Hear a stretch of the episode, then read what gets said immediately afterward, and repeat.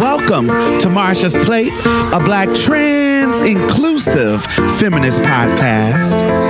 A place where we know that not everybody is invited to the cookout. And we also know that every single day is a brand new day, and we have the power to make a difference today. So let's do this. new day, brand new day. Make it better than yesterday. You can always find a way to turn it all around again. It's a new day, brand new day. Make it better than yesterday. You can always find a way to start over again. When the sun rises, you can start over again. Day, you can make it better than yesterday. A new day, it's a new day, new day, new day. There's a way you can turn it around. Trust me, there's a way out. There's more time. Just don't give up when the sun rises. A new day, you got another chance. Yeah, yeah, yeah, yeah. A new day, a new day today. Got another chance. To join the conversation, you can hashtag Marsha's Plate. You can follow us on most social media Instagram, Twitter, Facebook, all of that. Just search for Marsha's Plate, M A R S H A S P L A T E. Y'all ready? Let's get started.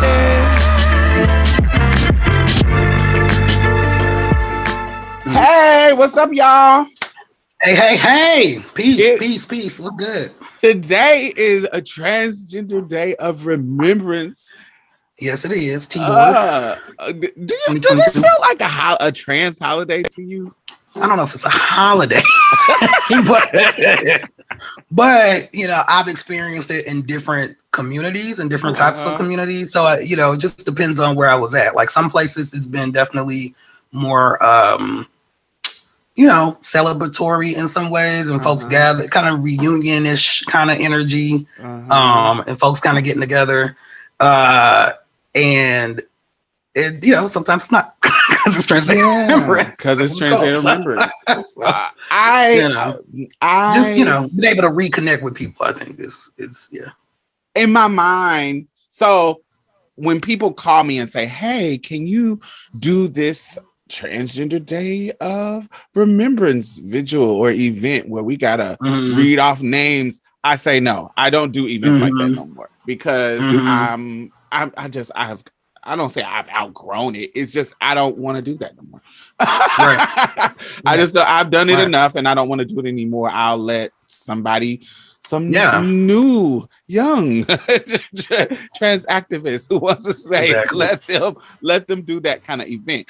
I no longer want to go to any somber um events like that. So I like to go to events that people intentionally um make it joyful and happy Exactly. while Exactly. also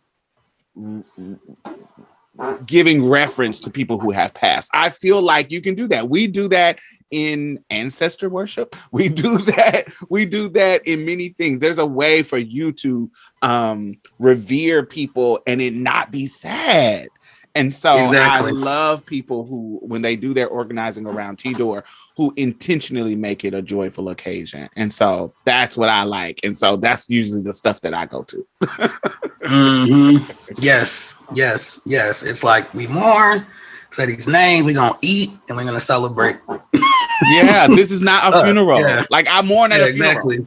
I Exactly. want this to be Yeah. a celebration of life for these people. I know that's what they call funerals, but they don't be celebrating. Yeah. But Yeah. um I I want it to be more focused on on the celebration. And so have you have you had any kind of what's some of the best TDOR experiences that you've had? One was actually where I'm at here. Um, it was there was an event that was like outside. It was real. It was like in a park, you know, and you know, folks had food and we're you know they had music and we just and it was nice. You know, I just never Yeah. experienced. First of all, I never experienced being outside that late in the year, but yeah, it was like yeah, it was very it was very different. It was Mm. very different kind of vibe.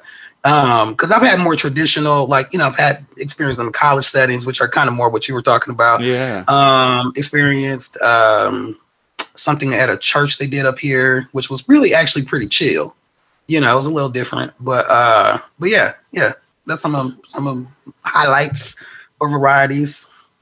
The best one, I gotta say, the the the people who do it the best for me here in Houston is an organization called Mahogany Project, and mm. it is ran by Verniss McFarland, and they always just their even their branding. Like, look, like if you go to Mahogany Project's branding, like how they do their branding. Anytime they have a flower, it's always some. Anytime they have a flyer, there is always some type of flower incorporated into mm. the the look of the um yeah the look of the flyer, the look of the whatever's they're putting out. It's it's like having flowers somewhere blooming in yeah. the vicinity. So it'd be black people, it'd be a car, it'd be a character a cartoon or it'd be something, but there's gonna be some type of flower incorporated. Like uh, y'all know what I'm talking about. Y'all go to their page, the Mahogany Project. Go to their page, y'all right. see what I'm talking about. They have always have flowers with incorporated into their branding. And so the same thing happens when you go to their events. So this week we officially made um not made him like we forced him. No, um, Mayor Turner made this week. Last year, he did a proclamation saying this week what is Trans Empowerment Week. And so instead yes. of celebrating TDOR, we do Trans Empowerment Week. So this whole week, there's events yes. to happen. So last night, I hosted Dear Marsha. Dear Marsha is an event where trans artists queer artists, not just trans, but queer artists in the city, yeah. um, and perform. So you they can sing, they can do spoken word. Uh, y'all know how it goes, That's like a little dope. showcase yeah. of talent, voguing, dancing, singing. Yeah. All artists. I was able to host it, and I last year I went to it just as a spectator, and I was so amazed by the talent. I was so amazed, yeah. like literally, you know how Marsha P. Johnson. It's called Dear Marsha, and you know how Marsha P. Johnson has that flower ring around her head stereotypically right. in that. So on the stage is a flower ring. I told you their branding is flower. so on the stage yeah. around the um around the mic where people are performing is this big ass circle of flowers all on the ground. So anybody performing is performing in the circle of mm. flowers. The stage is pretty. Uh, it is so dope. So this year we had yeah. it and yeah. it was dope too, but we just didn't have a lot of people come. We had probably like mm. uh, eight people. Oh, I was so mad. Oh, we had so wow. many people last year, but it was unusually rainy and cold. And when okay. rain okay. and cold, we talk about 40s. Like degree, it's oh, it's very that's, that's rare to be on. yeah 40s in Houston. So 40s yeah. and rainy, and and they're not Houstonians ain't used to that kind of weather. And so if it gets it's rain or anywhere close to any kind of freezing, they're like, oh no, baby, we stand in the house. right, right, right. But right, there right. were some people that came out, and all of the performers came out. So of course we're gonna give them the show, but it just made it super, super intimate, and we were able to still to talk to individuals in the crowd and showcase some yeah. of the people that did show up. And so it was still beautiful. Um, and then today, that was yesterday. Today, there was like a, a lunch, like um Verniss Mahogany Project and um SOS Sisters United. Um, um, they did a like a, a invite. It, it's it's it's like a brunch, like a you know, like a legends ball, like Oprah be throwing. So they'll mm. it's like three mm. tables, and everybody is decorated with all these beautiful flowers on it, and they feed you, and the and uh, Vernon's oh, always oh giving beautiful. you some delicious food. It, you know how sometimes yeah. you know stuff and shit be gross. Vernon yeah. always yeah. is gonna bring some delicious food. So it's they got a DJ there mm. and they give out awards. So woman of the year, man of the year, person of the year, um, ally yeah. of the year. And so um um couple of years ago we won the award of um of ally of the year as the as a podcast as a whole. Um probably okay. Like three years ago. I want to say like three years ago. I think it was like three years ago. So we won the award then, and so yeah. it was so. It, I it it feels like it feels like as if Oprah did TDOR.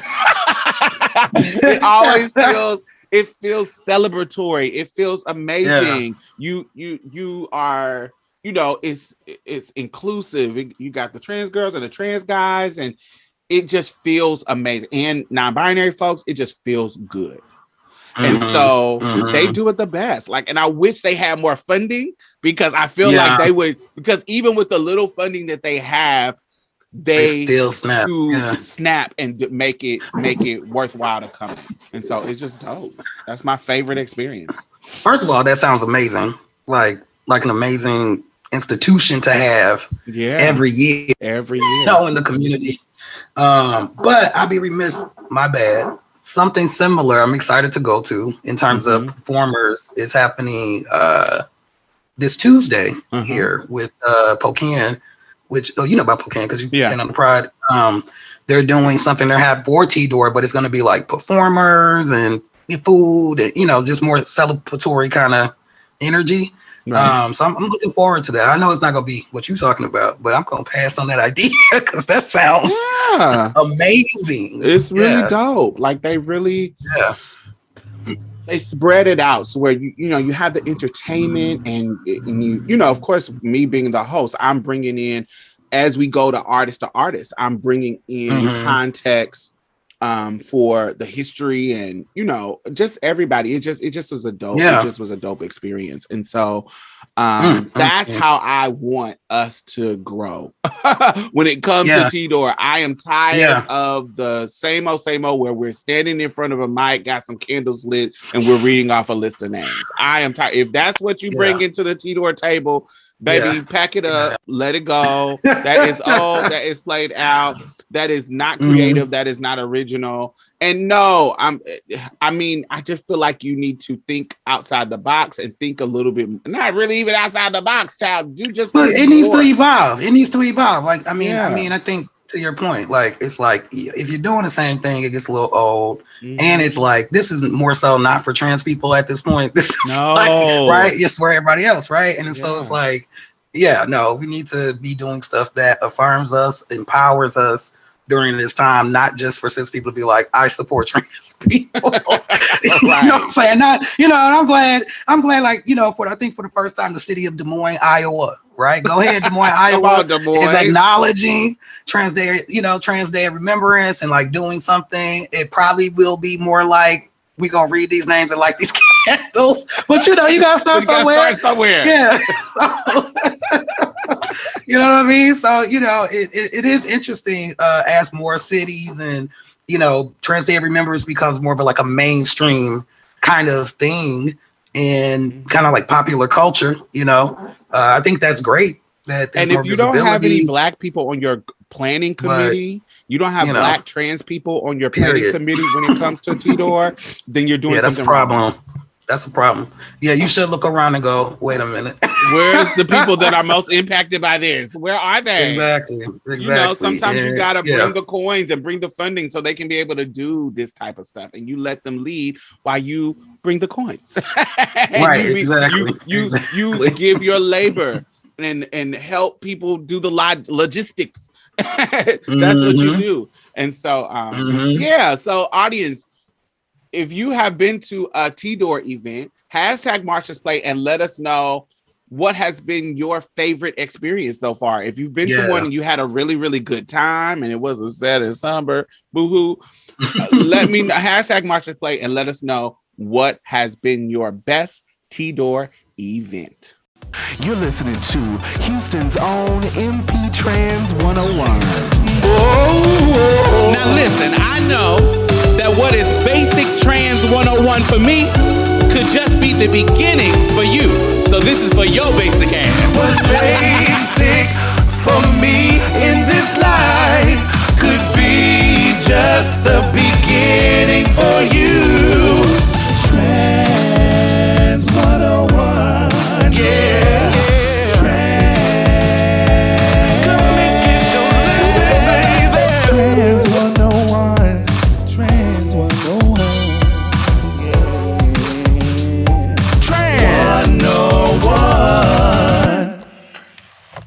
Recently, I worked with Insider to create a database around um, transgender murders.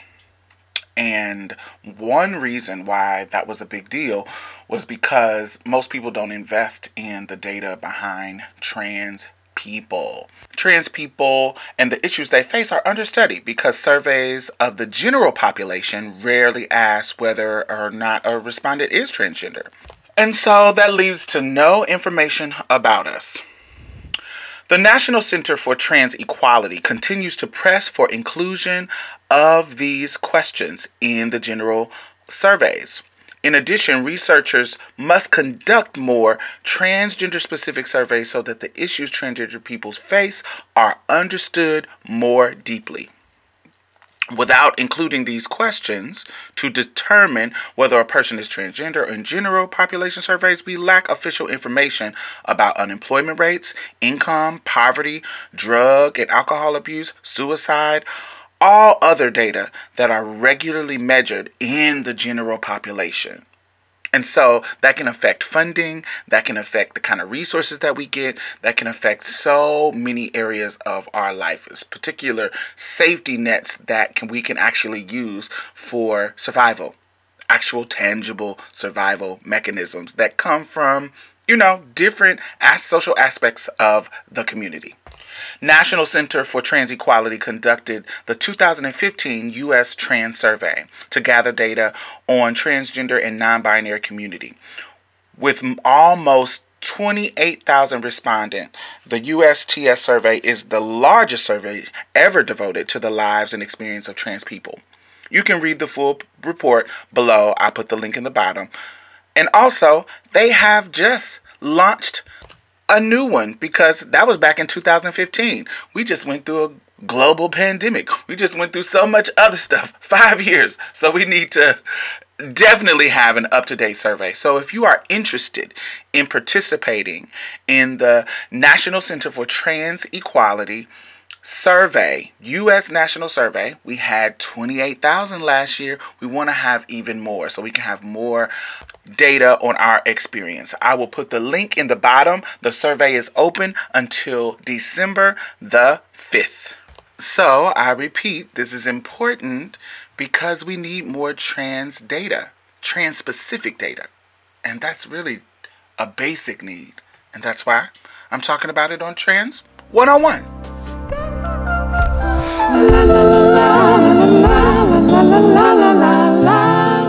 Oh my God, I want to thank all of our new patrons this week. Thank you, thank you, thank you. Yay, yay, yay, yay. So, not only are you helping to sustain this particular podcast, you know, I also donate to other podcasts. I donate to other organizations. I have my finger on the pulse of the community. And I know a lot of grassroots organizations that are doing great work out here. So you're not only helping to sustain us, you're helping to sustain other people in a community. Because I put my money where my mouth is. You know, that's just the kind of bitch I am. Community is fuck.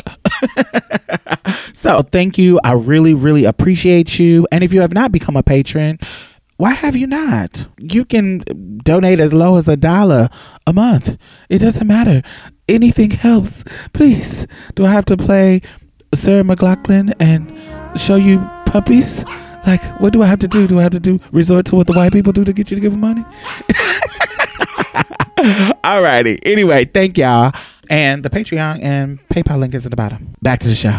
As most folks know, um, today is no November 20th, there was a mass shooting at a club called Club Q in Colorado Springs, Colorado.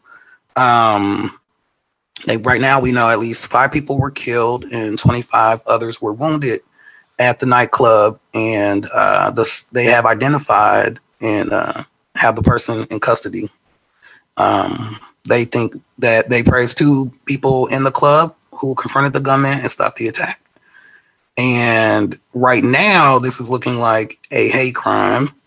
And um, yeah, and there was a long rifle and all, you know, just there's a lot all the elements. We want to know what the person looks like. We want to yeah. know the the yeah. Club Q released a statement saying, um, actually using the verbiage of hate, which makes mm-hmm. me feel like there's some information that they have, of course, Um, right, right. That makes right. indicate that it wasn't just ooh a shooting in the community. Somebody right. got into it and shooting. It was something a little bit more sinister. Um, mm-hmm. and, and I'm, I'm, sure law, um, yeah, and also with law enforcement and the legal system, you know, I'm sure they have to, uh, you know, approach that a certain kind of way anyway to prove. So that might be why they're not naming it yet. Yeah, absolutely. And but we do have it um, confirmed that a trans man by the name of Daniel Aston, who was who worked at Club Q, um, right. was one of the victims that was murdered. For this to happen on Transgender Day of Remembrance this week, this time, this weekend, it is so fuck freaking annoying. I just feel like we have so much evidence that the rhetoric around trans people, the red- rhetoric around LGBT people, um, all this stuff leads to mass killings. Like it leads to our murders, it leads to our harm. And so makes me feel like people are not paying attention that the, the world is slow when, when we have a when we have a big change happening, it's not going to be some big switch. It is a slow decline exactly. that happens. It's not exactly not exactly. fast like oh boom. No, it is a slow decline. It is it is just things like this, like the insurrection that happened January 6th. And it's these things, this slow decline in our society that gets worse. It just makes it gets worse. And so it just feels like ugh. Yeah, I mean, I yeah, I'm yeah. Similar thoughts. Uh, I I do I do think that we need to be coming together in a coalition of, of folks to address this thing together because clearly, okay, the target is all of us. Right. you know, you know Clearly what I'm saying? The target like, is all of us. You know what I'm saying? And it, and it's and it's pick this off, pick that off, pick that off. But the end game, and this is why people should listen to black people, particularly black women, right? Is this is about black people right? So like that's the core of it is a, and this has been the core of it, you know, since the end of slavery on paper, except if, you're incarcerated.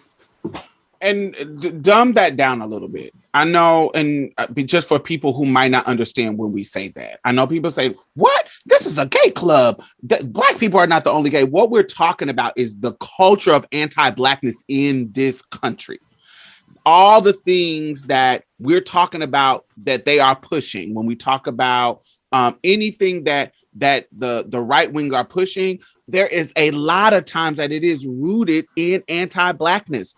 Yeah i mean that's what's underneath all yes, that's, the that's foundation. underneath it. That's the foundation. Even when you think even talking about abortion abortion wasn't about abortion initially. It was about school busing.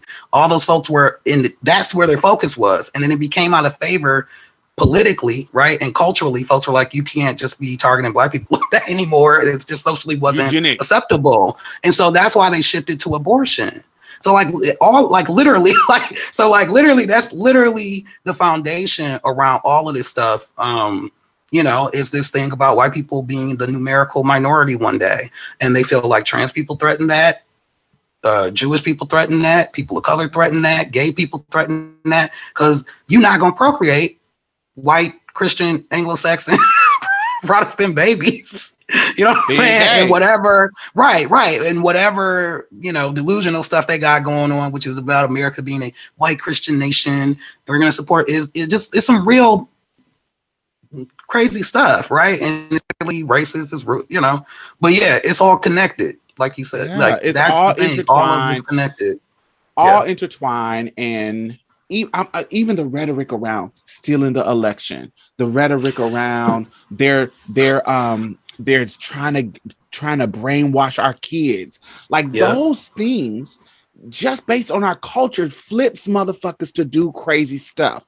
That kind of, exactly. you know, uh, think about all the mass shootings and all the bombings and blah blah blah. Usually by white men. Usually, yep. if they have some kind of manifesto, it's something that is saying I did this because they're trying to do da, da, da, da, da, da, da, da. when we think about yep. Charleston, when we think about yep. you know just this when they when they when they these maniacs are pushed to do these kind of things.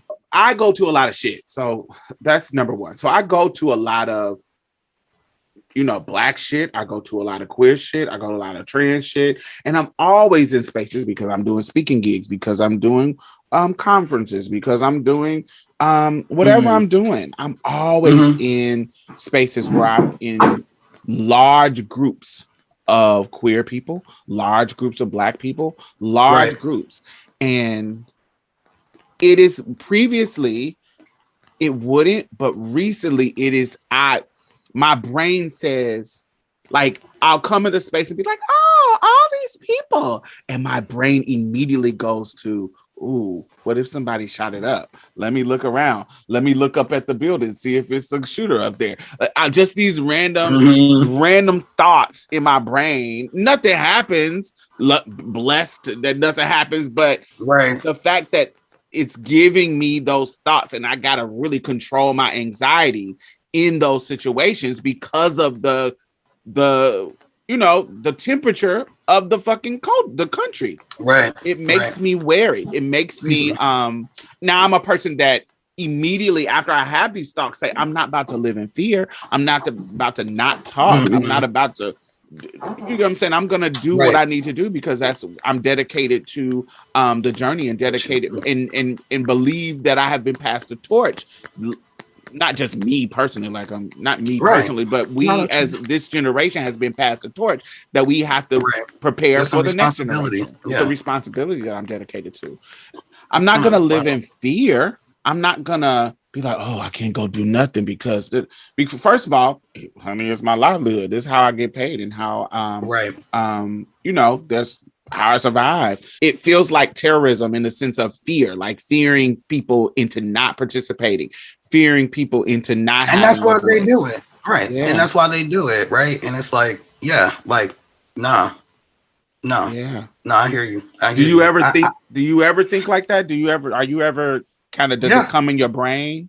Yeah, I'm not. You know, I think part of it is like, just like I lived in different kinds of. places. I lived like in the hood, and then I lived like near the suburbs. So I think some of it's just from like being growing up in the hood too. I yeah. will say that, and I'm grateful for some of those instincts because it's just like I'm always like my. I'm not gonna have my back to the window. you know what I'm saying? like I need to see what's going on, right? But um, yeah, no, I definitely have had those thoughts. Um, I remember when when the stuff happened at Pulse, when the Pulse shooting happened and it was Pride Fest in Milwaukee at the time, and I just had like the best night ever and had a great time. I got I saw Crystal Waters, I saw Deborah Cox. I was getting my little gay life, mm. getting my life. You know what I'm saying? Because you know that's my that's my shit. You know, old soul, what have you, people that raised me. So that's my jams. And I get my well, shit. Deborah Cox was our here, but anyway, but but you know, I'm getting my life, and then it was just like boom, and it right. was just such, you know, I went the next day and they had security and at Pride at the Pride Fest and security at the, you know, because it was high because it was Pride. So it was like security all the gay bars. It was it was um wild. It was wild. But um anyway, yeah, to your point, I do. Like sometimes, you know, I'm gonna look around. And the Mahogany Project this year, them giving out, I told you they give out w- awards. The Woman yes. of the Year this year is a Pulse survivor. Wow. Chevelle Brooks. Her name is hmm. Chevelle Brooks here in Houston, and she's a Houston Houstonian, mm. and she lives here. And she got the Woman of the Year this year, and she's a Pulse survivor. And so it's it's mm. like that. It's like, oh my God, this stuff That's is getting wild. so close, so yes. close, and you know, yeah. people like this is some, somebody who survived it, and somebody like it. This is not something far away. It it doesn't feel far away. Like it even and and for me, somebody who you know, I, I get called by the police to go to identify bodies at, at the morgue. Like it everything right mm. now feels like it's it's close. Like I'm like and and probably because I I do activism, but right, it, it right. just feels right. Really close. So it makes my anxiety in situations worse to me. It feels like oh mm-hmm. god. Um it's something about seeing people that um that are you a reflection of you trans people and the faces of them um and and no, knowing that you're a person i don't go i don't really go to gay clubs like that anymore not because i'm just getting older and going out of gay clubs but um but knowing that you are a person that i remember being a person that went to the gay club because it was safe for me. Exactly i, re- I remember being that person. Yeah. and so to hear about shootings and hear about you know some somebody terrorizing our community um in that situation and it just it just it just feels close. It feels close. It feels like um i don't have the luxury of it of some people who are like oh that's uh i'm i'm sad that's that that's there. happening for them. I'm sad that, that mm-hmm. they shouldn't do mm-hmm. that to those people. That's mm-hmm. disgusting. Oh my god why do that? You come saying? Like you're totally removed for it removed from it. And maybe you like oh no that is bad but it's nowhere near yeah, it's life. a different level. Yes, exactly, exactly. I mean, I would be lying if I said I, you know, being, you know, they had those trooper white people, whatever people come out in Idaho and try to mess up their pride.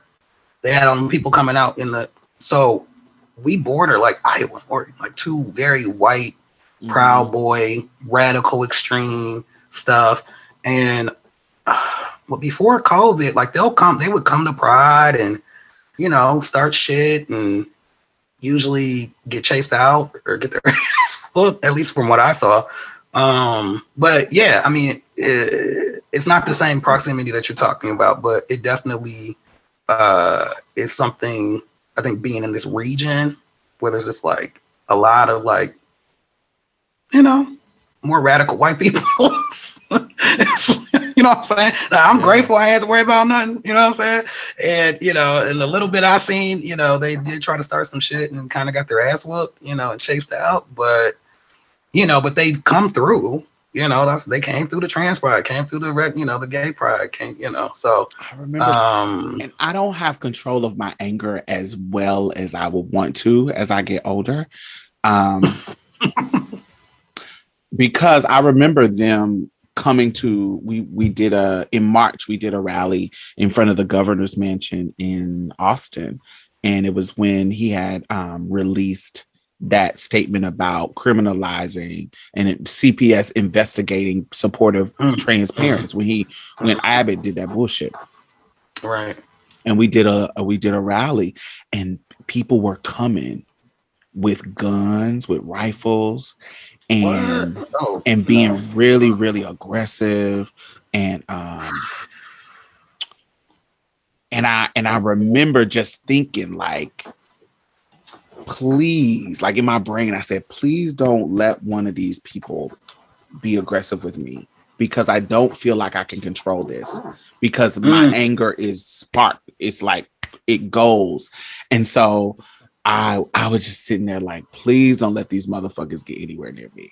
Please don't. Mm-hmm. I'm like, I'm like, because they are mm-hmm. intentionally trying to antagonize people to make a thing. You mm-hmm. see them recording, you right. see right. recording to um just to get people, just to rile Reaction. people up, saying dumb shit just stupid shit like why are you trying to give five year old sex changes and just saying dumb shit like just mm-hmm. does it but to try to get you to be the angry trans person, to try to get you to be the angry queer person, so they can go viral on their on their fucking um, platforms. Right. so right. I just was like, oh god. But I have have seen an uptick. We used to have a rally and wouldn't none of them motherfuckers come, but right. now they're co- they're coming with rifles on their back, or they're or you'll see the ones that'll come to the crowd and be have their mics and bullhorns wow. and da da da da. But then you'll see the ones over on their trucks with the Confederate flags hanging down of them, and they're not coming to you, but they're standing in the trucks with their guns as as a threat. You get what I'm saying? Uh, yeah, and so. Yeah. Yeah, you'll see that. Then wild. you'll see. Then you see. Remember when um Biden and them was riding their bus through Texas to get to Dallas. Oh and, yeah, yeah, and yeah. They, they like were fucking surrounded. They tried to surround the bus. The bus. Like what? Like this is what would that that type of stuff happens, and so it makes mm-hmm. me. Uh, uh, it makes me nervous, and it makes me um I don't know if I'm prepared for that.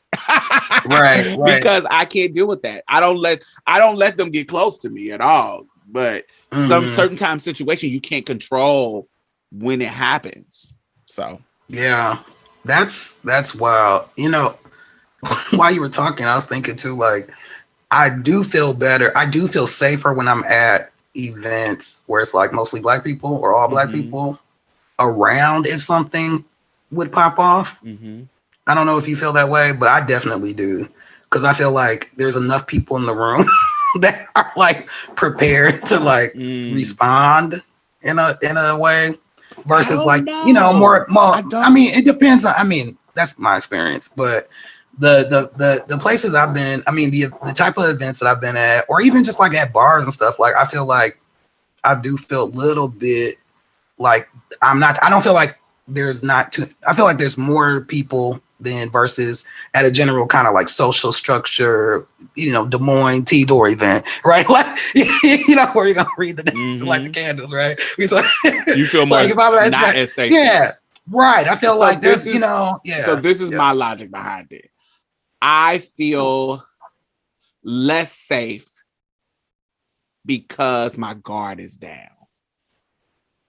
Where my okay. guard isn't down at the white people yeah. event my guard. I'm I'm yeah. looking around. I'm I'm paying attention to if the Proud Boys coming. Is especially here in Texas. Yeah. They don't play games, so I, I'm because I feel like they would be more connected to finding their event.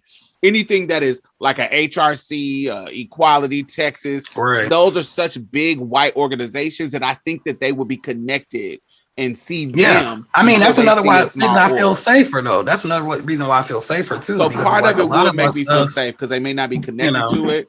Yeah. But I'm talking about socially and me paying attention because I'm mm. in the mm. mix with my black folks. I'm like, ah, let's do the electric slide. Let's let's play Frankie Beverly right. and Maze.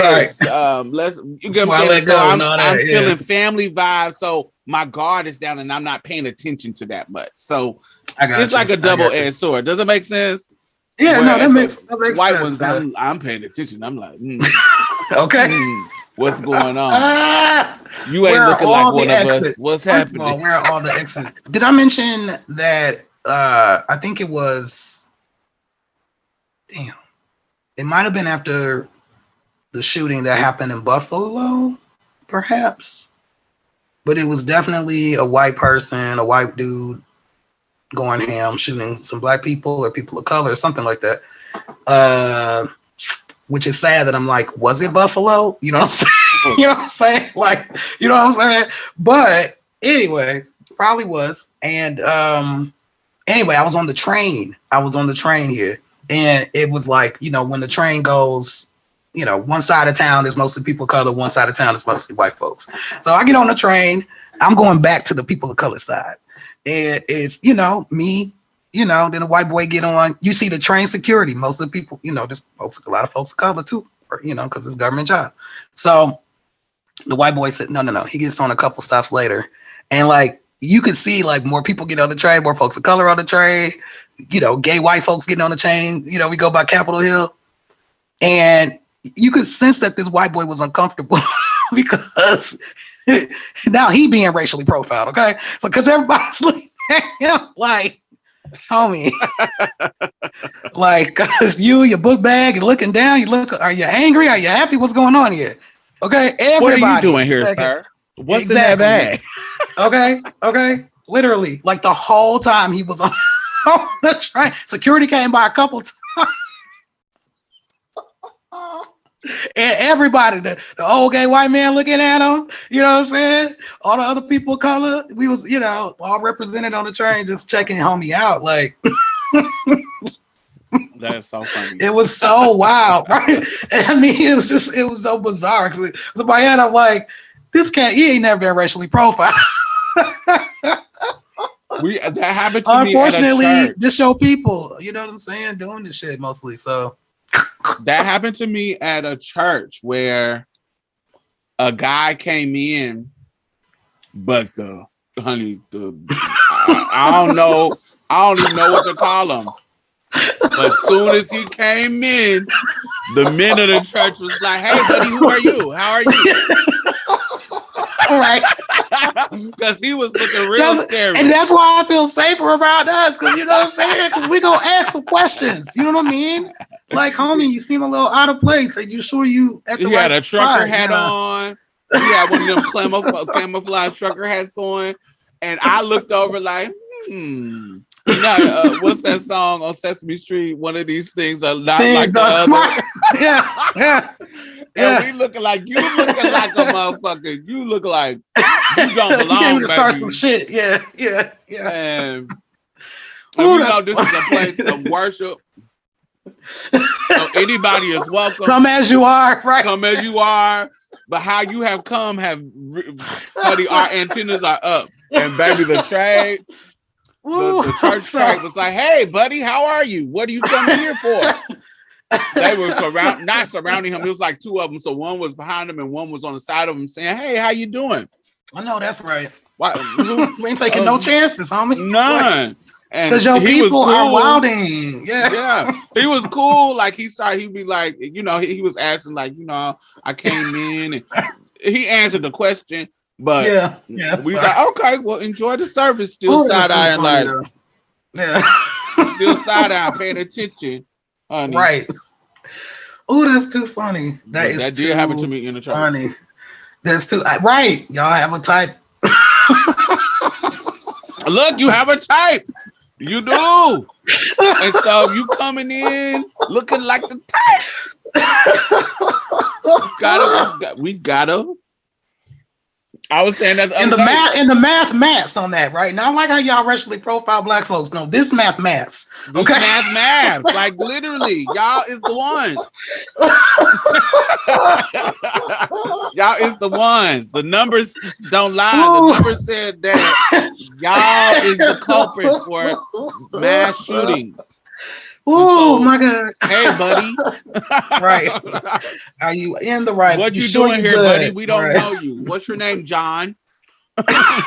Brad, what's going on? Josh? Sorry. I don't know. Josh, do you got anything on you, buddy? Right. We patting them down. How How are y'all coping with the anxiety of if you are activists out here, are you somebody who parties and groups? You're, you know, you're an extrovert and like to be out with the queer folks and queer folks and feel safe and da da da da.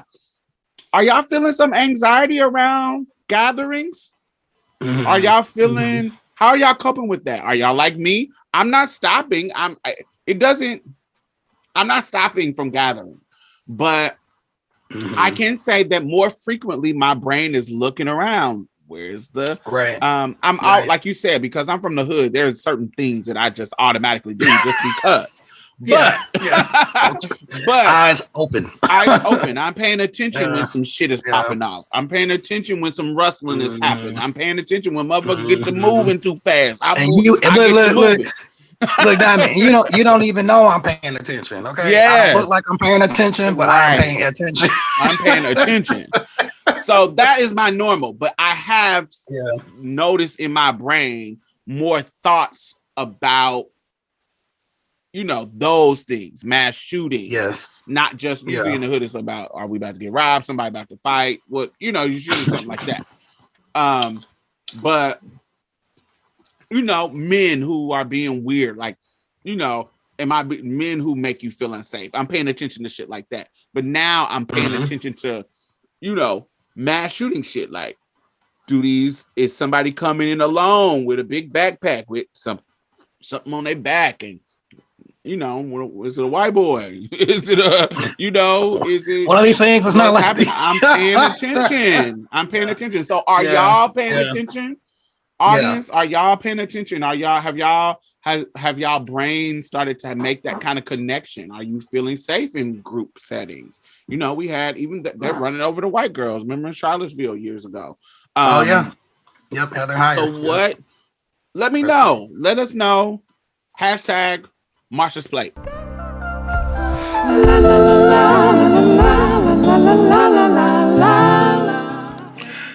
So recently, the Insider Investigations team decided to take a comprehensive look at killings of transgender people over the past five years, a deep dive, where they submitted records requests to police, sheriffs, prosecutors, courts, the FBI, and ICE to assemble thousands of pages of primary documents.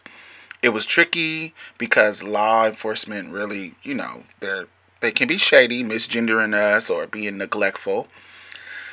We called friends, family, advocates, county clerks, attorneys, law enforcement officials all over the country to fill in the gaps. The results are in. We have the database, and they contacted your girl, Diamond Styles, to be a consultant. And I wanted to bring another trans person that they brought on as a consultant to talk about the findings that we found. Insider brought me and Dr. Rayna Momen in to help them with their sensitivity and the data and all that kind of stuff. So I wanted to bring them, that it's they, them pronouns, bring them in and talk about what we experience and, you know, surprises and all that kind of stuff. So, hey, Raina.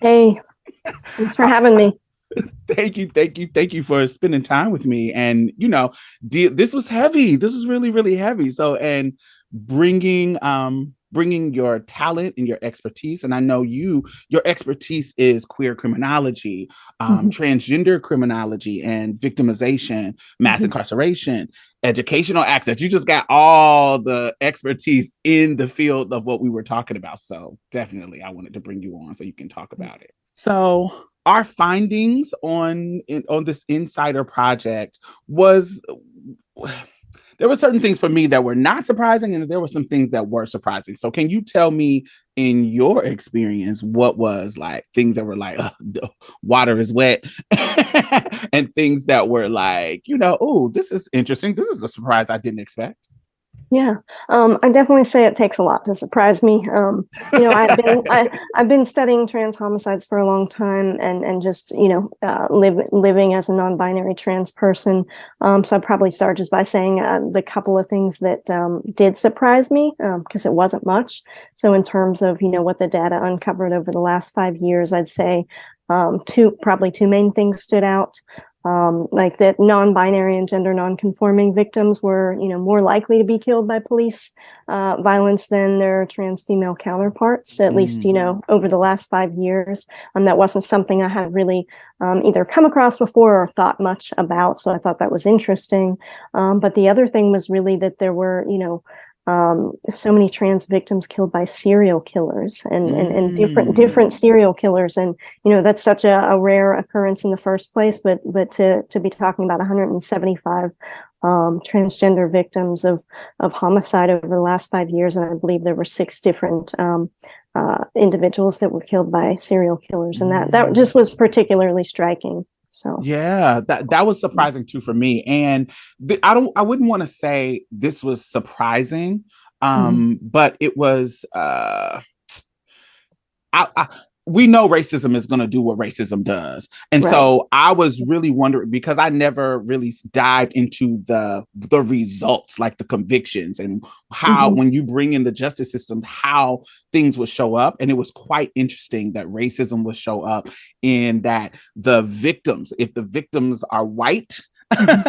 they get higher rates of convictions for for right. their murders and yeah. not that that racism is so racism is surprising but where it mm-hmm. showed up was kind of like mm-hmm. oh i didn't even think about this because i didn't right. think that they were getting conviction like that anyway but the fact that we can see a disparity um, when it comes to the race of the victims that was quite mm-hmm. surprising to me yeah and and you know very rarely do people talk about that i had done some prior research on on case outcomes as well and and we had certainly found that there was you know some disparity in terms of the the different um, you know intersections of the victim characteristics and and you know kind of what justice looks like um, but yeah you know in terms of things that didn't didn't surprise me at all i mean most victims were initially dead named and misgendered of Facts. course um, you know by police investigators um, you know most victims were black trans women and trans women of color we've we've known that um, all along um, but you mm-hmm. know even just that that most victims were killed by um, you know males of color that were pretty young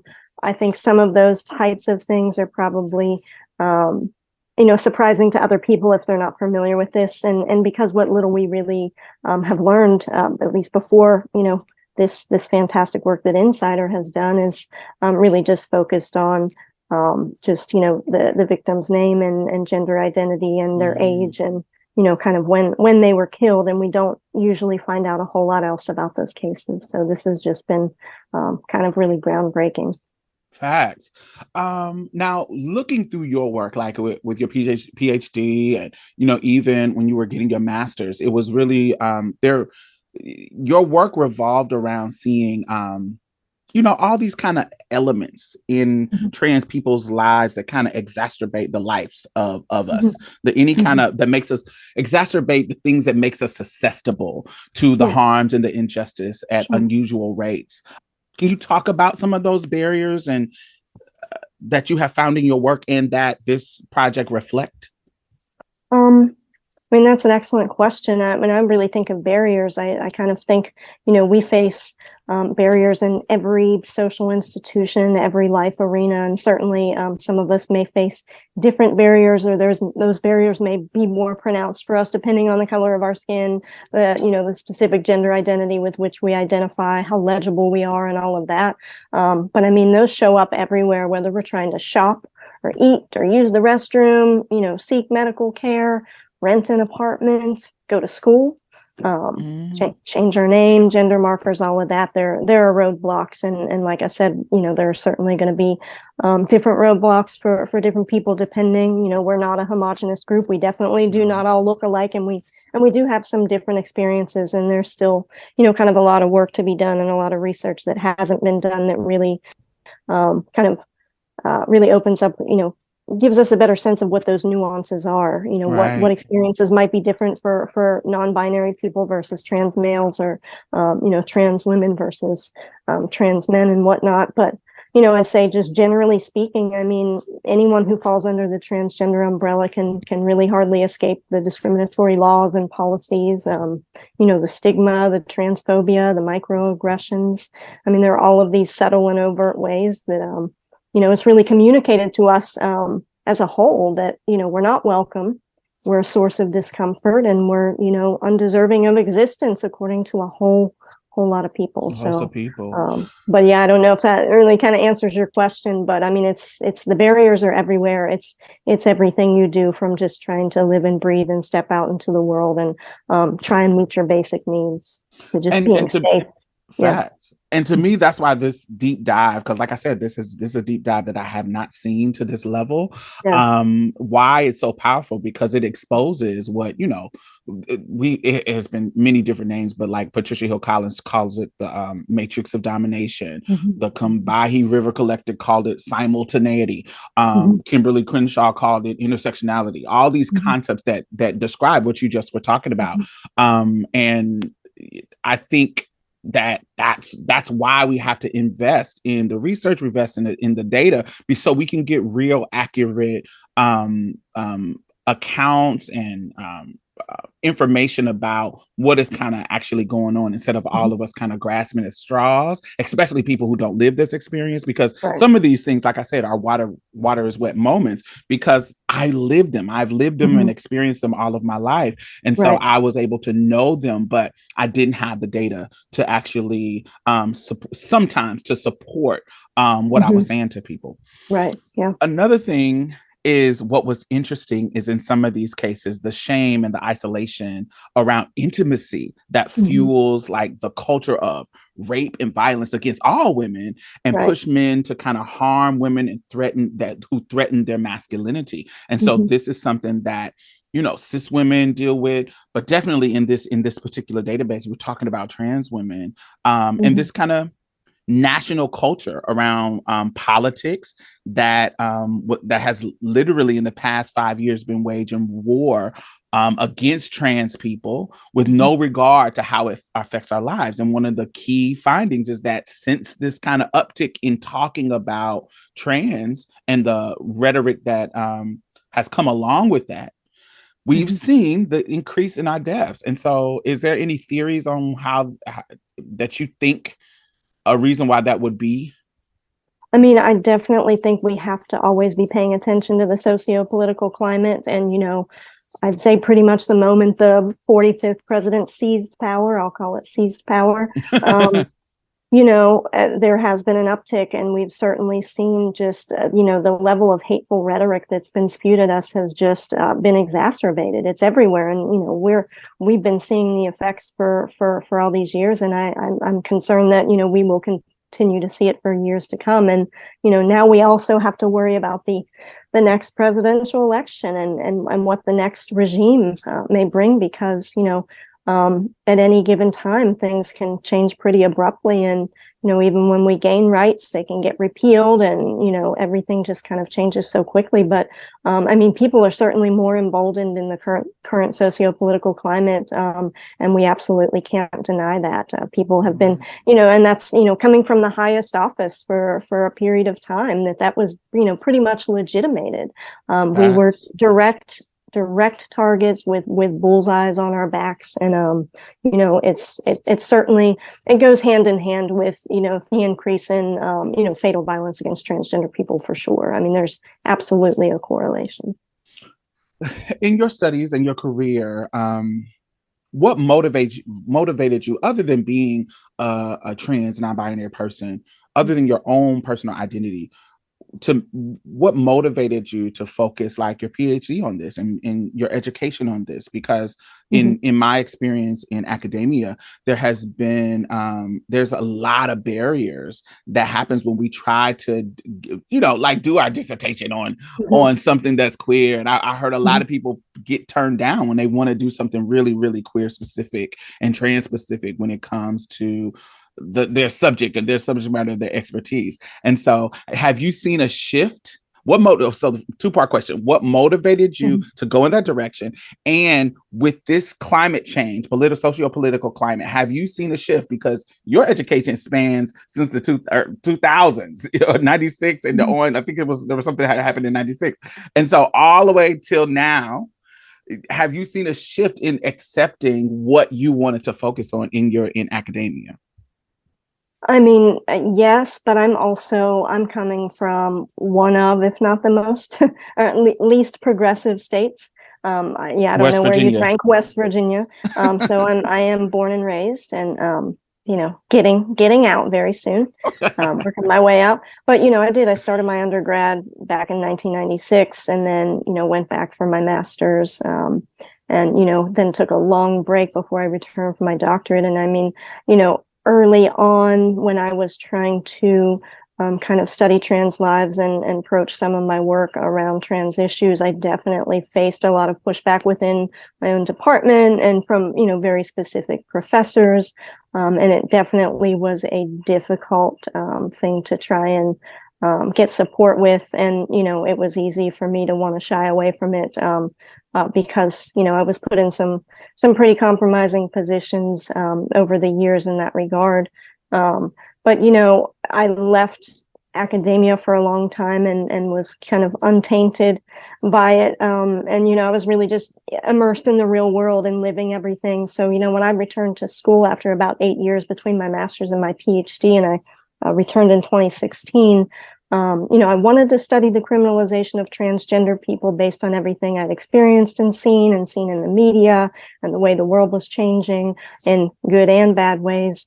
Um, but, you know, when I uh, kind of got excited to dive into the literature because I wanted to see what the scholarly literature said and what the research, um, you know, uh, said in my in my field, sociology and criminology, there w- there was pretty much a conspicuous absence of research on trans lives, and it was um, pretty disconcerting. Um, and so, you know, I knew that I needed to really kind of run with it because there was a lot of work to be done.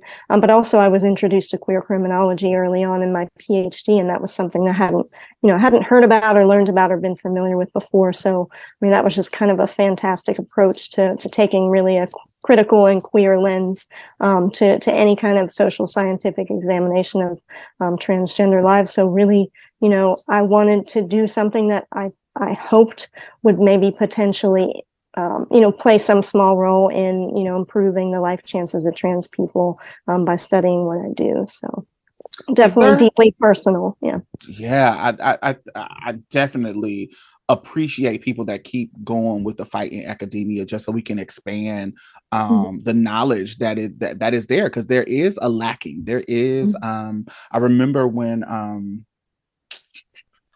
god what is his name erickson it was a trans man who invent who um who inherited um a lot of money from his parents and yeah. and he started the Erickson Institute and one of one their first jobs was to create like a database of trans history and collect like mm-hmm. articles and stuff like that and um it, it it was the first of its kind so even in that time it was somebody was putting a drop in archiving our history and i thought that, that yeah. that's so amazing.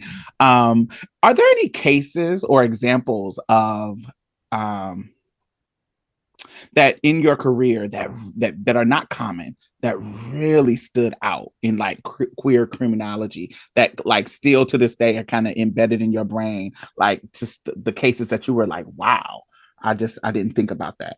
I didn't it just people don't know this.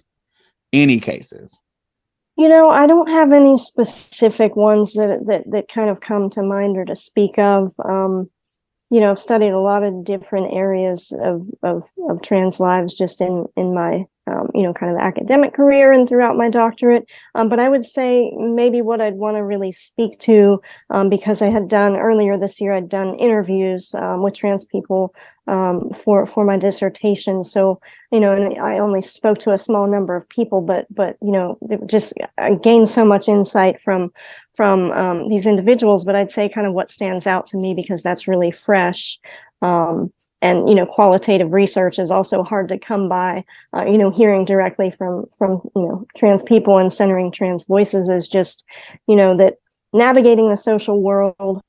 You know, trans people. You know, we have to constantly make decisions about where to go, whether to go, whether to go alone or with other people, when to go, whether to disclose. Um, you know whether to get to know people beyond the surface level whether to enter certain spaces pursue certain occupations. So it's it's this constant and taxing endeavor that that really takes a toll on us in ways that um, you know i think we're still learning about. So that's kind of another area that we haven't um, it hasn't really been you know explored very much. But i'd say it's i don't think a lot of people realize the extent to which our social worlds are reduced to this you know tiny tiny pocket. Um, in order to you know attempt to, to to protect ourselves and protect our communities and you know be as safe as we can possibly be navigating the world and and ideally being able to do so while feeling like we are able to to live authentically as some people refer to it. Um, so i think that that's probably something that people don't think a whole lot about is that you know there are it's it's very limiting um, and it's it's very taxing and it's exhausting um, also to to be constantly having to go out of our way to make cisgender people make cis people feel comfortable um, just even in our presence like it's a yeah. job that we are you know we're we are responsible for that we didn't ask for so on top of trying to then pursue careers and and you know go try and get a degree or work in a job that we actually love or you know just the the meeting the basic needs and then also trying to find joy. It's it's a constant um, battle with um, compromising you know um, these social spaces and whether or not um, we're going to be putting ourselves into danger um, and at harm's way or whether or not we're going to miss out on a lot of things because the world is kind of telling us this is not for you. Right. Or so i'd say maybe that yeah mentorship like it's it's so many things. I remember i was talking to my friend about um the the homosocial experience of young boys.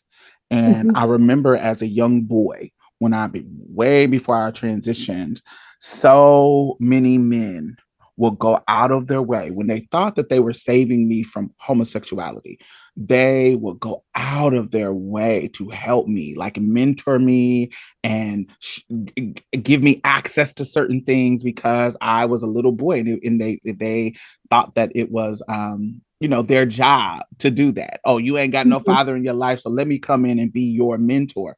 As soon as i transitioned that access to whatever that is communally was totally cut off. Men now shied away from engaging with me. Men now um, were no longer in a in a position to because of how it um, questioned their own personal um, identity and manhood and sexuality. Da, da, da, da. Now they can't even help me at all and so mm-hmm. only people who i had that would that was even remotely in a mentorship situation was women where cis people women or men um girls or boys they could it could it could oscillate from men and women helping them da da da my circle of people who would help me would mm-hmm. only mm-hmm. be people who would usually are queer. Usually mm-hmm. who are queer adjacent it usually would only be that so my circle of people who gave me opportunities became so so so small so i mm-hmm. totally mm-hmm. understand and agree with what what you're saying um mm-hmm. lastly i wanted to ask you with this database with this project what do you think some of the um the benefits or the consequences or um you know the things that will come out of this what do you think that mm-hmm. that will be? Yeah yeah. That's that's a great question too because you always want to think about like what's next and um, what is the value in this? Um, and i think there's a lot but you know i mean it's certainly the information you know that's out there now it squashes some of the myths surrounding trans homicide victims but also suspects and the con- context of the crimes. Um, but i'd say it also humanizes the victims um, you know really moves away from sensationalism like we are used to seeing in the victim blaming. So it's really giving um, some dignity and agency to to um, you know to these trans homicide victims, um, but is also offering a lot of rich contextual um, information that really tells a more complete story about the the trans lives that are cut short. Um, I say the data itself kind of lends to to more research opportunities that can you know ideally shed even more light on these homicide cases.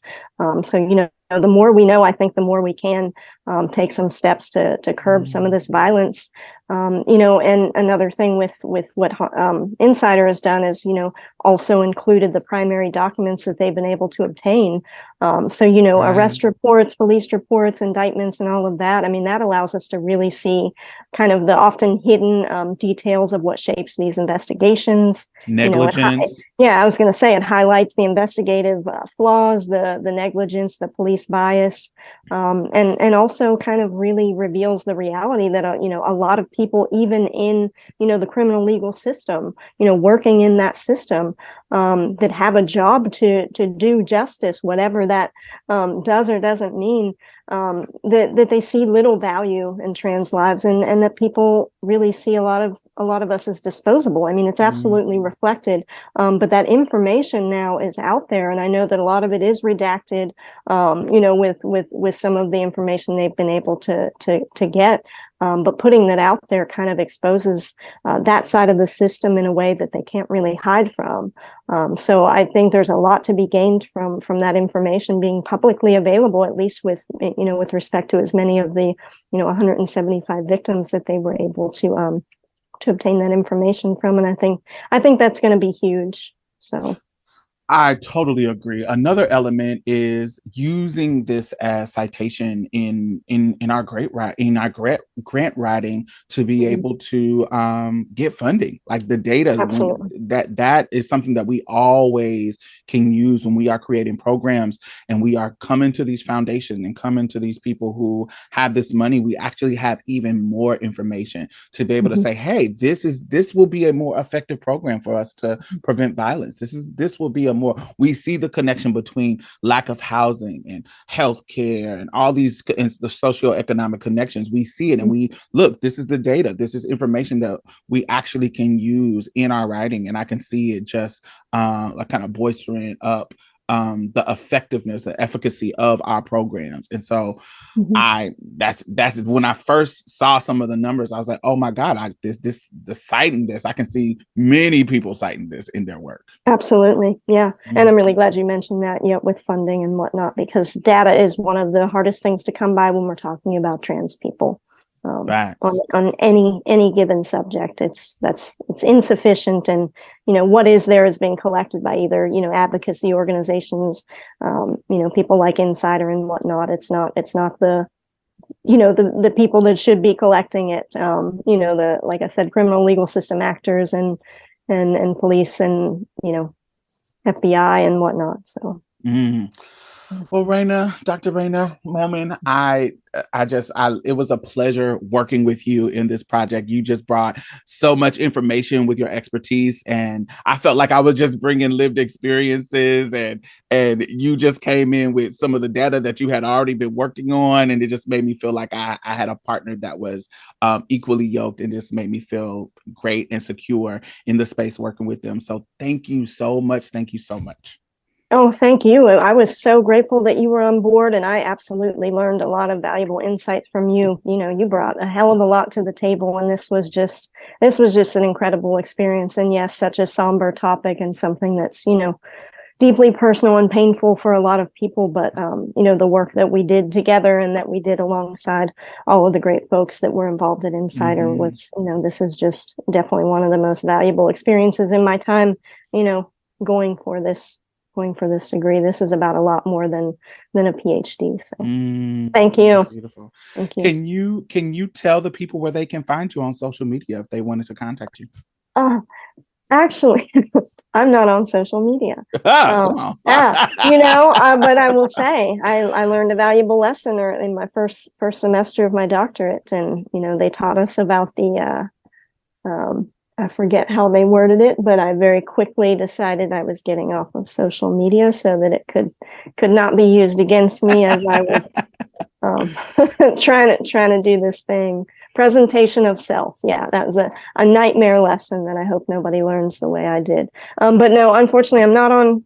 I shouldn't say unfortunately, but yeah, no social media for me. Um, but well they can find you through your work like yeah. however however they come across. So um i do appreciate that and thank you so much for spending time with me. Thank you. This was wonderful. Thank you. Two interesting points and i want to see what you think about it. Yeah. If the victim was white uh-huh. there was more likely to be a conviction. Oh yeah. Uh-huh. Uh-huh racism didn't surprise me but I didn't know how it was going to show up. right. And so right, it was interesting right. that it showed up there. Uh-huh. Another right. element were racism, and mm-hmm. I don't know what else. I, I, racism um, and something else, but where it shows up, if you take the men out, because we know they dominate as the the person who does the killing, right? Men. Yeah. Yeah. If you take the men out and just look at the women who killed trans people, there were no black women. that did not surprise me at all because I, I right. would, black women ain't out here killing trans people. Right. It was all white women and a few Latinas. And it's probably white. Crazy. Oh, white Latinos. um, another element of that is that they all got off for self defense. Oh, ch- girl. I was about to be like, ooh, child.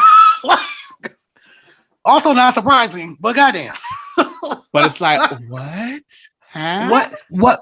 Listen, to be a white, okay? To be a white I don't care if you white Latina, white Russian, white Jewish, okay?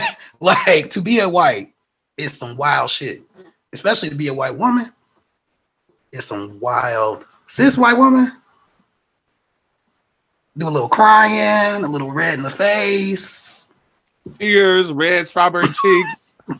But for some reason, that gives you privilege, baby. Yeah, exactly. rosy white exactly. skin and rosy and crybaby cheeks. to tears. do anything, just yeah. reckless. you can do whatever. it is just oh that's, god. That's it.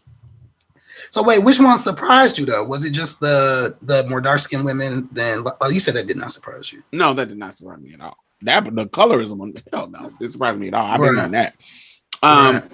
but that that they got all got off with self defense. That oh, okay. didn't surprise me. Yeah. I thought that at least somebody would you know, go to jail, may get less time, but they're all getting off for self defense. Crazy. Um, wow. Yeah, and just some but of the details in the case. Some an, a, another element that surprised me is the police negligent. Not that they are negligent, but how the level to what degree. It. Like I'm yeah. talking about breaking the girl's phone, damaging one of the victim's phones so they couldn't make a connection between her and the victim, the suspect, because they wow. broke her phone. Um, one of the girls got pushed in the lake and drowned. The dude admitted it and claimed that she got up out the water. She and said she must have fell back in. She's Lazarus. You know what, what the hell? What? What the hell? and he wait, got off. Wait, wait. Sorry. This shit ain't funny, but goddamn, like what the hell? It's like, like this is ridiculous. what are you talking about? Where was where was where was that at? Did you catch where that this was? This is San Antonio. A is black this, so wow, black trans woman, white man. He said, if this is another thing, before the investigation, before he admitted it, he said that he didn't know her. He don't know nothing about it. But but, then, but now he pushed her in the water. But surveillance then, cameras showed that they've been talking, hugging, and kissing for two days, and he and knew her. But he don't know her, right? But he didn't right. know her. But then he right. admits to pushing her in the water. But he said she got out, and he walked off, and she must have fell back in and drowned. What? That's some wild. That's some you, wild shit. And let that be shit. a reason for you not to arrest him or not to get on him. What? But you know, you know what though? I wonder how similar a lot of these statistics are for black cis women too. Exactly. You, the, the, unseen yeah. documentary with Anthony Sowell. Like they were getting away from him and going to the police saying this nigga is killing people. This nigga, this dude is killing white, not not killing white women. this dude is killing black women. He tried to kill me in his house. He had dead bodies yeah. in his house, and they didn't listen to them. Have you seen that documentary? Mm-mm. It's called Unseen. Anthony Sowell. He died in prison, but he had got he went to prison for raping somebody, and then got out 15 years later and became a serial killer. That's crazy. Killing the dope I mean, in the area. And literally yeah, on the documentary, crazy. the um the it's oh wait wait wait wait was this in Ohio? Yes. Yeah, yeah, yeah. I know, I know what you're talking about. In Cleveland, and the, the girl survived. One of the girls was in there one of the girls survived. Yeah. Two of the girls survived. Yeah, yeah, yeah. and the dude about. across the street from him at the little corner store, he gonna say, yeah. he gonna say he think he was doing a, a service to the community by killing them. This is the owner of the shop. Listen, on, listen. on camera. That's crazy. Saying That's it. crazy. But yeah, I think you are totally uh, right. But this is what we have been yeah. saying. We know that this, exactly. this bullshit aligns with cis women because it's the life that we live. Exactly. exactly. And it's just going to be exacerbated because of our transness. But we're going to be in some of those same violent exactly. experiences as cis women. It's just going to be exacerbated in the same way right. that white women are going to experience domestic violence, but black women are going, it's going to be exacerbated by racism trans right. women the, the, the, negligence right yeah the negligence right. how people respond to it the barriers to care the barriers to yep. getting into shelters it is going what however the inner the, the wherever you are in the matrix of domination as patricia hill collins calls it wherever mm-hmm. you are in the matrix of domination that is going to depend on how frequently this stuff is going to get to you mm-hmm. but mm-hmm. we are all women and mm-hmm. we are all going to be experiencing this violence because this is the culture that we live in a rape culture. We a rape culture a a, um, a, a culture that men kill and beat women. Yeah. I mean honestly it's like we're i mean tr- black trans men and trans masculine folks are at the intersection as well in many ways absolutely. Too. you know it's like we're all sitting at this intersection together. Especially if they date men. Yeah. I mean it's men, like yes. if they date if they date men if they don't date men mm-hmm. and they mm-hmm. found your T, um, yes. you know, and and and also when dealing with Right. I mean, but also talking about what you're talking about in terms of like the dealing with the doctors or the police, right? It's like you have an AFAB body, they might not give a fuck about that trans. So now you're still so you're dealing with the transphobia and you're speak, dealing with speak on it, the yes. shit that you deal with as black cis because women. That, because whatever their both. bias is towards your identity, they yep. can respond to you however they feel you are. So if they feel, right. oh nah, you got a pussy, you still a woman, I can assault mm-hmm. you. I can touch you. Mm-hmm. I can mm-hmm. um right. um digitally rape you or, or the other kind of you right. know. It, I can do these things because you really a woman. Right. This is the things that they can do because it, it, doesn't matter what I feel about myself or how I how passable exactly. I am. Blah, blah, It's and then and the negligence.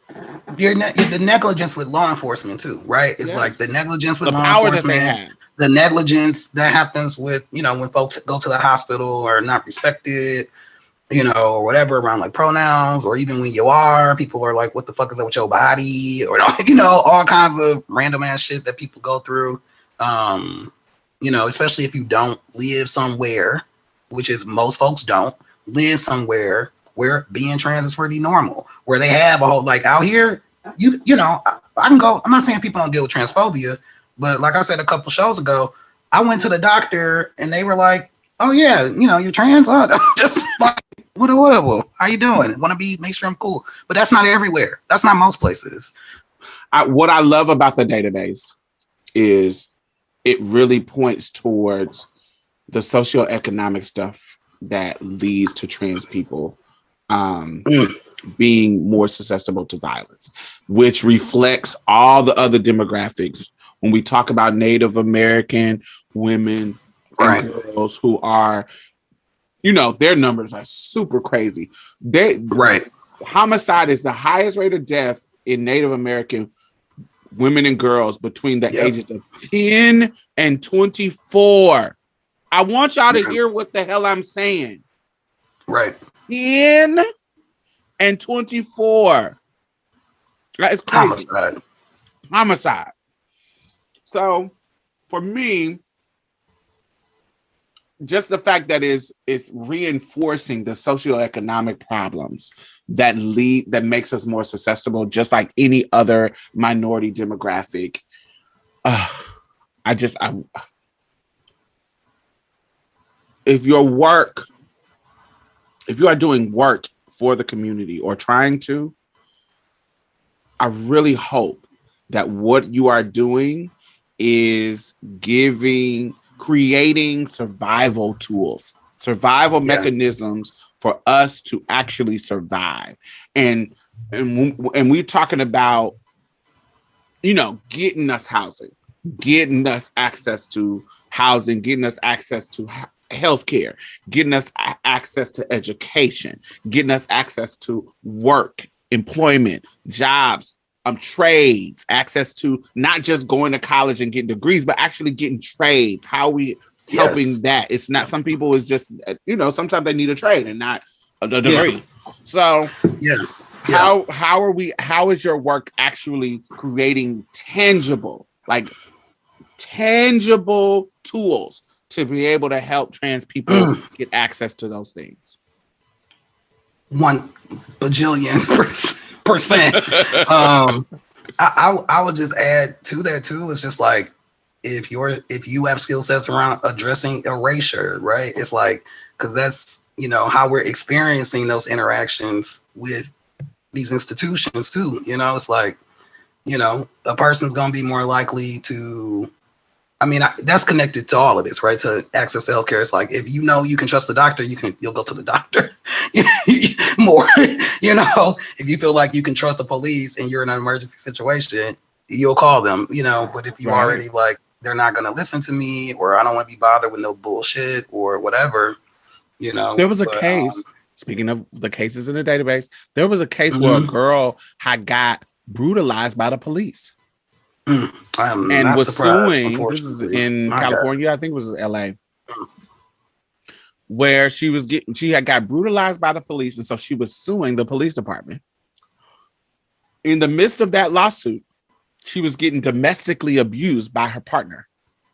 Mm, mm, mm, so who did she call? mm-hmm. the police that mm-hmm. she's suing. Mm-hmm. mm-hmm. You can't do that. Right. She's enemy number yeah. one to them. Exactly. Exactly. So her boyfriend ended up killing her. Wow. So wow. it's just, just a wild situation. Yeah. So yeah, if we feel safe, how are you making us feel safe? How are you mm-hmm. making us mm-hmm. feel safe? How are you giving us the tools to be able to be out of those situations? Mm-hmm. If this is the work that you do, I know some, there's so many, you know, there's so many people doing work in other sectors, and sometimes it's like, oh, mm-hmm. I'm already working in domestic violence. But can trans right. people be a part of that work that you're doing? Exactly. Exactly. Can you include I mean, that, them in that process? The, the that intersection piece in terms of like dealing with this piece, like all of us are dealing with this, you know, yeah. um, in some form. And yeah, like if you're a provider or whatever, or even more conversations about how we all sit at this intersection, it's too many parallels. It's just too yeah. many parallels, and I'm sure there's a lot we all can learn from each other as well. You know, mm. from our experiences and resistance, you know. So that's why I'm gonna put the database in the show notes and I want y'all to check it out. Mm-hmm. I want y'all to go through the information and let us know what surprised you. Let us know what um, didn't surprise you. Um, yeah, the link is in the bottom. And hashtag Marsha's Plate. Gimme, gimme, gimme euphoria, more than peace of mind. It's the joy and space to change the tide. Gimme, gimme, gimme euphoria, more than peace of mind. It's the joy and space to change the tide. Gimme, gimme, gimme you a feeling and a high you never come down from. Whoa. So LJ, what has been bringing you euphoria this euphoria? week? Uh, consistency has been bringing me euphoria this week. Mm. Um, I got this past week. Uh, I think I got an average of seven and a half hours of sleep, and that's pretty good for me. I like to try to get, you know, I'm trying to. I noticed that once I really actually get seven or eight hours of sleep or more, if I get less than that, my I I can tell, you know, my body's like whatever. And I don't know if it's since I crossed the 40 line or something, but my body's like, listen, you really need to uh let your body restore. So yeah, that's that's been bringing me euphoria. It's like good rest, like you know, just being kind of consistent, trying to yeah, consistency. It's been a minute since I had like a consistent week of like almost eight hours sleep or eight hours sleep. Hmm, consistent sleep. I know that's right. Okay, that's what I'm saying. Like, it's like I didn't even know this was a thing. So yeah, honey, I sleep is never my issue, baby. I'm gonna get my Z's, bitch. oh, you you better get, than me. I'm gonna yeah. get my Z's, child. I'm gonna be oh, get my rest. I I will nap. Yeah, I have to. I, I have to work at it. Oh God! You said you gonna get that rest. I'm gonna though. get my rest. I'm not. That's right. I'm the. You know, there's some people who, you know, if they haven't stressed out, they don't eat, um, or if, or they don't sleep. I'm the total opposite in that regards. I'm gonna eat, and I'm going to sleep. With stress makes me eat, and stress makes me sleep, baby. I'm. I will be like, oh, this day is. I, there's a sound on Instagram that's getting real popular where the, uh. the the Indian dude said, "If you're having a bad day, fuck it." go to sleep. Stop. and just rest. Start over. Some days can't be fixed. Just go to sleep, rest, and wake up the next day and try to do it again and do something else. Yeah. Yeah. And that is uh, that is I am that person, baby. If I'm stressed out, I'm a bitch that will go and cuddle in the bed and lay down and get my rest. Give me something to eat and go to sleep. I know that's great. what about what about yourself? What's your euphoria this week? my euphoria this week, what has been giving me black joy? What have been giving me black joy? Hmm. I mean, that has been some banging. It's some that yes, I guess that would that's what it would be, the event, because we're gonna talk about it next week. That the girl that got killed by her friends while they was on vacation. That's been drama. The the damn shootings. Um, it just I don't know. I'm like shit. But yes, I think the event, the event, and um, honey, my fashion has been giving me euphoria. I've been looking okay. fly the motherfucker this week. you look fly. Yes. I, yes. I was. I have seen some uh, of your uh, looks. Yes. Today, I, I feel like I'm just kind of regular, but on camera. But I, I went to all the events that I did. I felt like I was looking fire as fuck. Like my outfits was was on point. I was looking good. Hey. I felt, you know, I'm I'm because I'm working out and getting stronger. Oh, I, that's another thing gave me euphoria. I lifted 310 pounds in my leg lift. And I started wow. off at 150 and I'm, I built myself all the way up wow. to 310. That is wow. No. You started off at 150. I started off where I could only lift 150. Wow. Wow. So, Congratulations. That's that's yeah. yeah.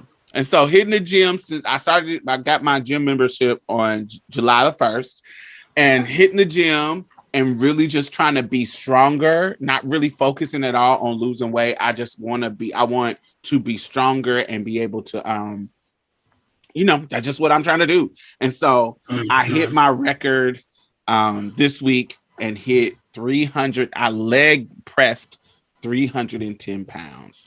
Wow. And that means I could do through and what I consider a successful. I could do